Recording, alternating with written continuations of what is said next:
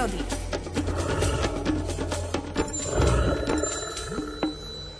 Z aktuálnych udalostí všetci veľmi dobre vieme, že stretnutie s medveďom hnedým v prírode v lesoch nemusí byť ničím výnimočným, ale na tohto nášho najväčšieho predátora môžete natrafiť tak v odľahlom zátiší ďaleko od ľudskej civilizácie, ako aj hneď za horským hotelom, či na odpočívadle vedľa diálnice, kde sa zastavil na krátky oddych. Nielen o zážitky s medveďmi sa delí prírodovedec Miroslav Saniga v knižke Rozímanie s medveďmi. Dnešný príbeh, ako sa medveďovi nechcelo vyliesť z brlohu, vám prečíta Alfred Svan. Medveďom vyhovuje najviac chladná zima s dostatkom snehu. Premenlivé zimné počasie so striedaním teplých a studených vln má za následok vytápanie medvedích pelechov. Zvieratá sú potom nútené opustiť brlžiská a potulovať sa lačné zimnou prírodou. Zima na prelome rokov 2004-2005 bola pre medvede pomerne priaznivá. Bolo tak aspoň v druhej polovici, keď po sviatku obrátenia svätého Pavla 25. januára napadlo veľa snehu. V horských polohách ho bolo požehnanie. Aj medvedie brlohy boli zavalené poriadne hrubou perinou. A hoci prvú polovicu zimy boli niektorí macovia zásluhou počasia na nohách, v druhej upadli do ozajstnej zimnej letargie.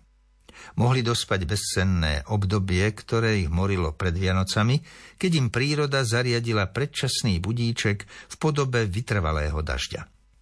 V tú zimu vstávali medvede až na sklonku marca, ba tie, ktorým dúpetá zavalili lavíny, sa vyťahovali na slnko až začiatkom apríla.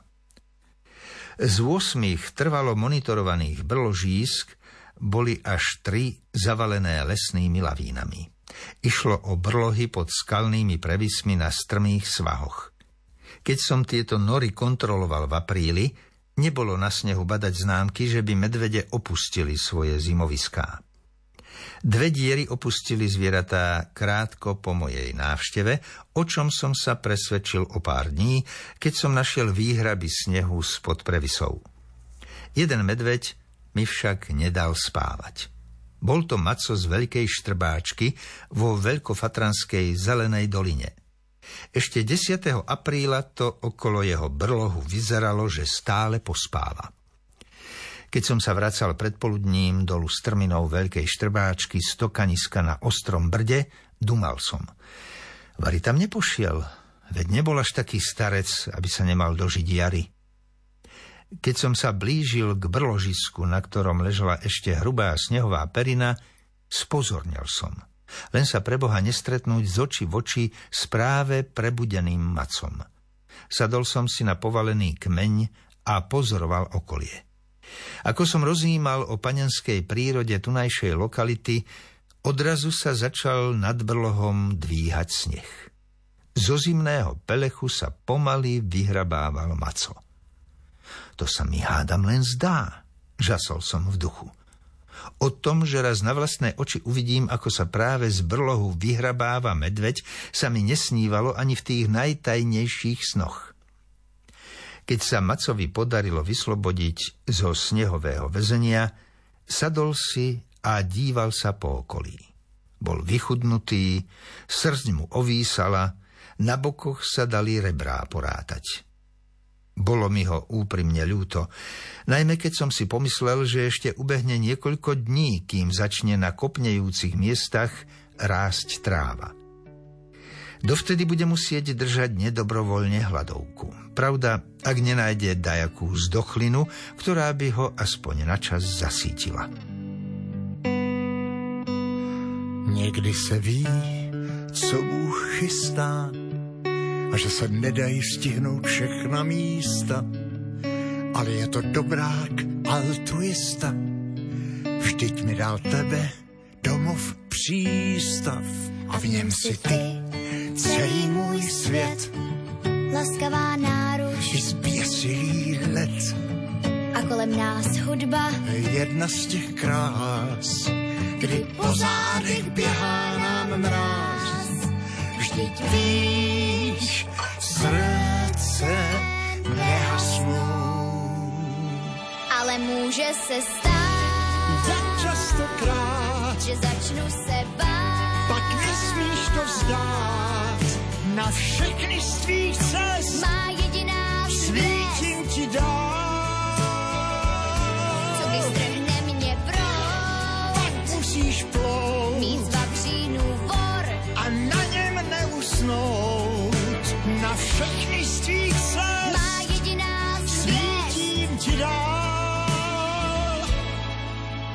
teď už cítím, jak sprintuje čas.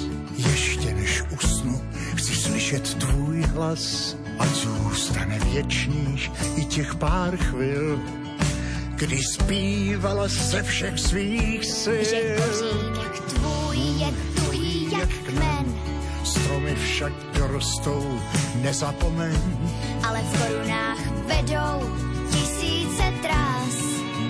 Na konci každé sejdem se zas. Vždyť víš, srdce nehasnou. Ale může se stát, Jak častokrát, že začnu se bát. pak nesmíš to vzdát. Na všechny z tvých cest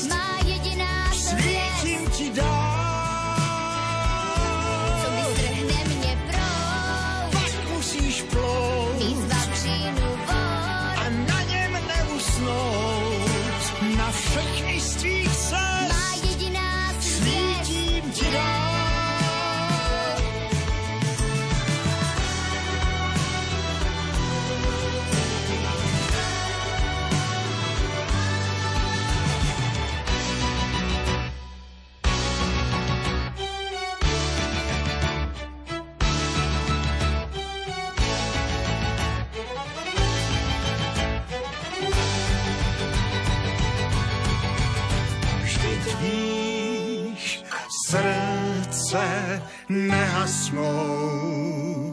Ale může